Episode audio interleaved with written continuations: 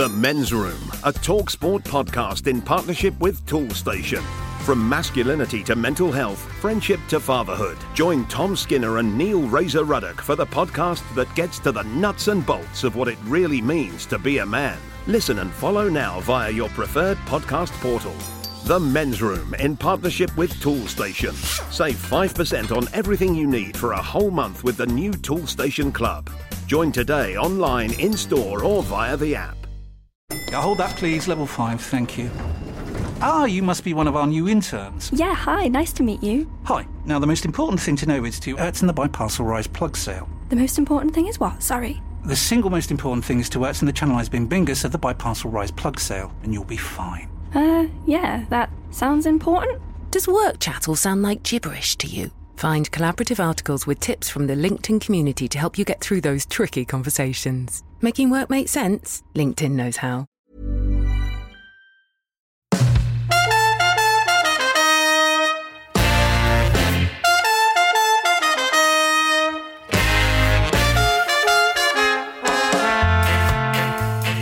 Hello and welcome to the following on podcast from Talksport. I'm John Norman. Alongside me on the pitch at St George's here in Port Elizabeth, Jarrod Kimber. Jared, uh, here we are, head of the third test. And, you know, after uh, uh, going to Centurion for the first time, Supersport Park, and then Cape Town, I mean, lots spoken about Newlands, I was just starting to have this feeling, you know, that I think South Africa can boast the best cricket grounds in world cricket. And uh, we've arrived here in Port Elizabeth oldest cricket ground in the country. I'm still not disappointed until I look at the commentary box, which is looks like it's made out of balsa wood. But we're sitting in there. We don't have to look at it. Uh, this is a, a, pretty special little ground. It's one of my favourite cricket grounds in the world. Uh, Newlands I like, but mm. Newlands has the table. Bit commercial, isn't it? It's a bit like everyone going on about Lords. This, I think, is a little bit like the Oval compared. If you're going to make comparisons, Newlands is Lords, and Port Elizabeth is the Oval purely as a cricket ground, I think this is better than Newlands. It just doesn't have a whopping great big mountain behind it.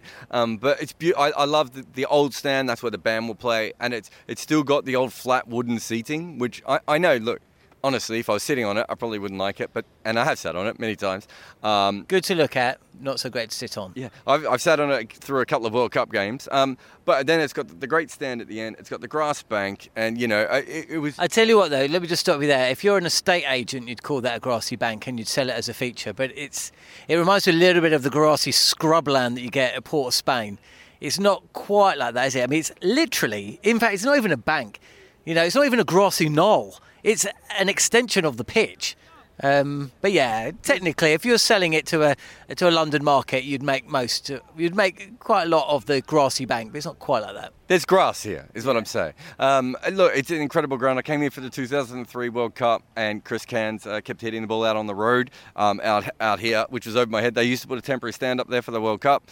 Um, I sat in that stand over there behind the band for a, a whole game. Um, well, a couple of times. Um, saw Brett Lee get really involved in, in a sledge. I just really love it. It feels like a proper cricket ground. You know, when you play the cricket games online and they have the realistic grounds, this is one of the grounds I always used to pick because it just looks like a cricket ground should look and it's a brilliant place to watch cricket. With, you know, it doesn't need a mountain, is all I'm saying.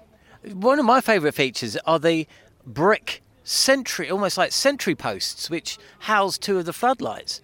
I'm trying to work out. It's almost like you're at the opera. You know the posh seats, which we will never ever sit in. You know, looking over, looking out onto the actual stage itself, where royalty sit. It's kind of like them, but I can't believe that actually is them. It more, looks more like it may be a walkway looks like where Statler and Waldorf would sit during the Muppets. Um, it's also got the um, the old scoreboards where the people can go into them. There's not much information on it, but again, there's, there's a lot of really good touches. And can I mention also that the the uh, the logo that they have for the actual um, the association here is an elephant on a pair of stumps. They've they've got a lot of the little details right that I like. That sounds like it could be ch- part of a chess set, doesn't it? And of course, Graeme Pollock Pavilion as well. You know, the names associated with this ground are uh, absolutely top notch as well. You're right about that little. It's like a little box, isn't it? The scoreboard, um, almost like they finished the cricket ground. They've gone Oh, we forgot to put a scoreboard in. Where are we going to put it? I'll just put it up there. We'll work about work it out later.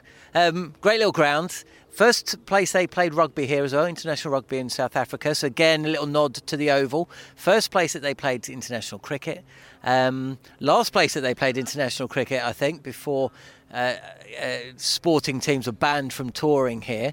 So what can we expect from this Test match then? Let's have a little look at the pitch because when I got here earlier, it was covered in. Um, not sure it was tarpaulin, but certainly was covered. It's it's uh, not covered now. Bloody hell! It looks like. Well, it looks. Uh, Brown. it looks. It looks like. It looks like a hippo would live in it. It looks very brown. Uh, look, traditionally it plays very slow. Neil Manthorp's told me that they're trying to make it quicker. Um, I haven't gone quite into the dancer of it at the moment, but it's known. I, I, I think one of their South African players was interviewed last night, and he mentioned the word slow 19 times. Uh, it's a, it's a slow surface in uh, traditionally, and uh, remember, I've seen some of the like. You know how much I've talked up the ground. I've seen some of the dullest. Um, is he doing push-ups? He's doing Misbah Haq push-ups.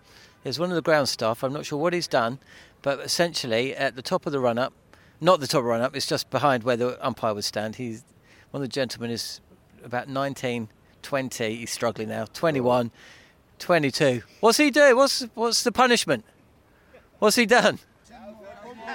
Why has he done push-ups? no, they, they're competing. They're competing. Who wins? You win? Me you win. so there you go. A little bit of a competition uh, between the ground staff about who can do the most push-ups. Um, so with this ground, there's a little bit of rain forecast actually. One thing we didn't mention about it, you can feel the breeze coming in from the sea. You know, when you t- when you go through uh, modern cricket grounds, and one of the, the big we moan a lot about. The fact is that you can't walk up to the ground. A lot of them are situated out of town, especially in India. Um, here, slap bang in the middle of town, right by the sea. Uh, the walking crowd is is more than uh, more than possible to entice if the cricket is attractive. Pitch might be slow, um, so you're thinking unless Manners has uh, got some inside information, we could be set for a, a little bit of attritional cricket. Yeah, I mean, Dean, I saw Dean Elgar about here once, and uh, geez, it was slow. uh, he was slow. The pitch was slow. Uh, it slowed down actual time. Time and space may have stopped for a little while. So look, that's what you traditionally go for. Um, you know, we'll have a deeper look into the stats as, we come into it to see if things have changed a little bit. But you know, this this is a wicket that has been played a very similar for a very long time. Look, it's a beautiful place to come and watch cricket, and to, as you said, the breeze comes in.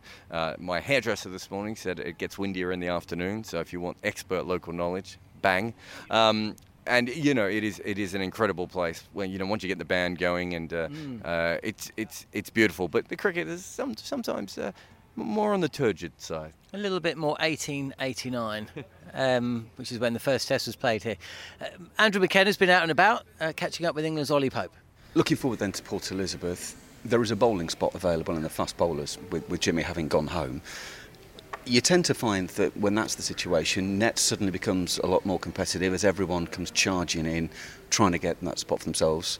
As a batsman, have you noticed that this week that there's been a bit more, a bit more on it from the fast bowlers as they try and convince Joe and, and Chris that they're the person to, to take Jimmy's spot?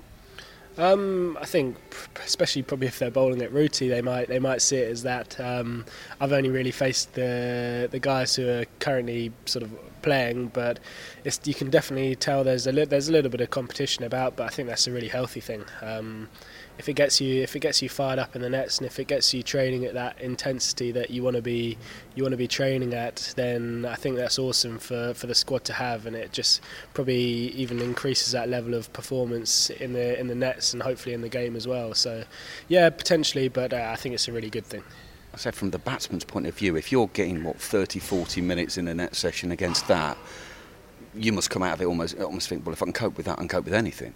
Yeah, absolutely. Obviously, they've got they've got a very good attack as well with some good pace and some good skills in there. So, I think the more you train, the more you get used to facing that in the nets. It's only going to be a positive when you get out on the pitch. So, yeah, I think it's a real good thing. There's been a lot of talk about the New England approach. If the top three are going to be solid, back time, see off the new ball, there's going to be opportunities for you guys in the middle order, isn't there? It, it, it seems fairly a simple approach, and it actually seems fairly basic cricket. Yeah, absolutely. I think it's it's obviously a work in progress. It's not something that happens overnight. We know we know exactly how we want to go about our cricket, and like you said, if the top three can bat some time and, and almost let us stroke players, I say stroke players, not that they're not as well, but um, if if we we've we've got a good base and we can go out and play play like we play like we want to in the middle, then brilliant. But I think at the same time, if not, and if we do lose a few early ones, we've still got that ability that going all the way down the order to sort of drag that back and. I feel like everyone can sort of put in those long, long beginnings now, um, which is which is a good thing. But yeah, like I said, it's it's a work in progress. We're we're just trying to get better and better, which is um, which is a good thing. And obviously, we've got still quite a few. I'm, I've only played probably five games. Sibbers hasn't played many. Zak's not played many. So we're learning. We're learning quickly. We're trying to get as good as we can, as quickly as we can. But um, the more established we get, hopefully, the better that will that, that will become. So Ollie Pope speaking to Andrew McKenna. Pope will of course play. There is question marks over the uh, makeup of the bowling attack. It seems to me that it's either going to be Mark Wood um, Chris Woakes or Jofra Archer. I guess this is a kind of pitch, if it is as dead as you say, you're going to probably be going erring towards pace rather than containment, would you say? No, I say I, uh, I, I looked up the stats. Um, I think it was the last four years of Test matches here, and because KP kept talking about how you want more pace in, in, in PE, and I kept looking at the guys that you would consider to be really quick, and Starc didn't do very well here. Um, the um, uh, Sri Lankan, didn't do very well. I mean, that's not to say that pace hasn't worked here as well, but it, it, there's nothing in the numbers that suggests you would go with pace. I would think on a wicket like this, you want patience, and you probably want a little bit of nous. Now, Anderson would be perfect for that, but maybe Woakes and Broad are the, the more more obvious ones with one of the quicks.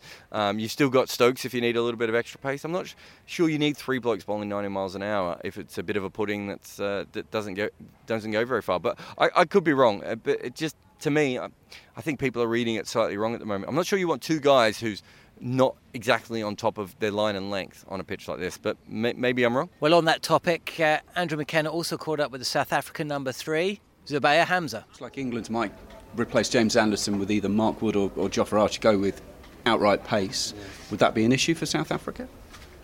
Um, I think we've trained pretty well with regards to pace, and in the net we've kind of been uh, pretty constructive. Uh, in terms of our preparation towards pace and swing bowling and spin. So hopefully we've prepared well enough um, for whatever we might face in the middle.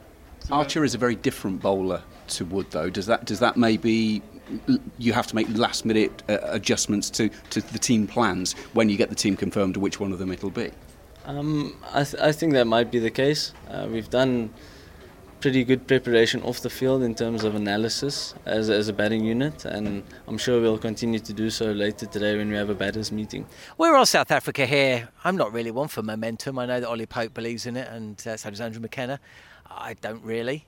Um, whatever happens, we've got uh, we can't. It's almost like nil nil, two to play, isn't it? I'm quite excited though. I know not always excited about Test cricket, but I'm excited about this one. I think England have played I think South Africa have almost played nearly as good as they can do, and England haven't. And I think South Africa might look back at Cape Town and see it was an opportunity missed, not to win the test, but certainly to draw it.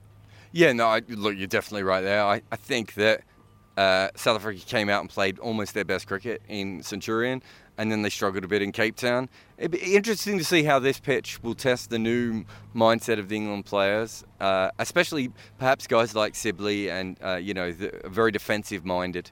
But but as a general rule, you, you would have to say that um, England are I think slightly the better team of these two. But but maybe it's a bit like the Ashes where it ended up two all. I think Australia were the better team, but away the best you can still end up with is a draw unless you're the better team in every way. And to be fair to England, uh, half their team aren't here at the moment. They're also a very young team, aren't they? If you look at the ages of Zak Crawley and Dominic Sibley, Sam Curran, uh, they're a young side. They, they, the consistency probably isn't there.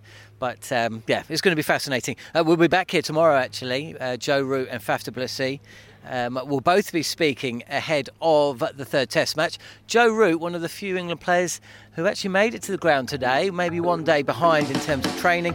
Uh, he came here for uh, a net session, so uh, uh it'll be fascinating to hear what he has to say. It'll be fascinating to hear what the team is. Will he let us know? He doesn't normally, so uh, you'll just have to check back with us tomorrow, or of course after day's play on day one here in the third Test match to find out. Uh, yesterday, if you're listening, I did promise you an interview between Ben Stokes and Darren Gough. That will have to wait until after the uh, third Test match is done and dusted.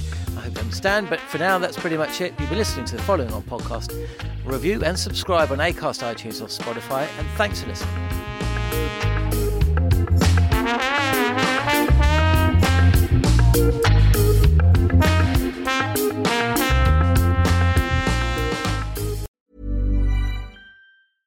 The Men's Room, a talk sport podcast in partnership with Toolstation.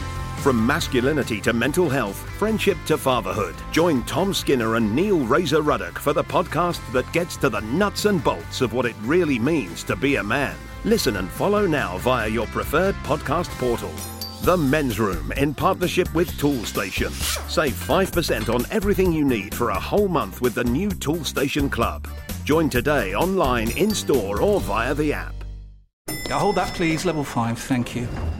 Ah, you must be one of our new interns. Yeah, hi, nice to meet you. Hi. Now, the most important thing to know is to Ertzen the Biparcel Rise plug sale. The most important thing is what? Sorry. The single most important thing is to Ertzen the Channelized Bin Bingus of the Biparcel Rise plug sale, and you'll be fine. Uh, yeah, that sounds important. Does work chat all sound like gibberish to you? Find collaborative articles with tips from the LinkedIn community to help you get through those tricky conversations. Making work make sense? LinkedIn knows how.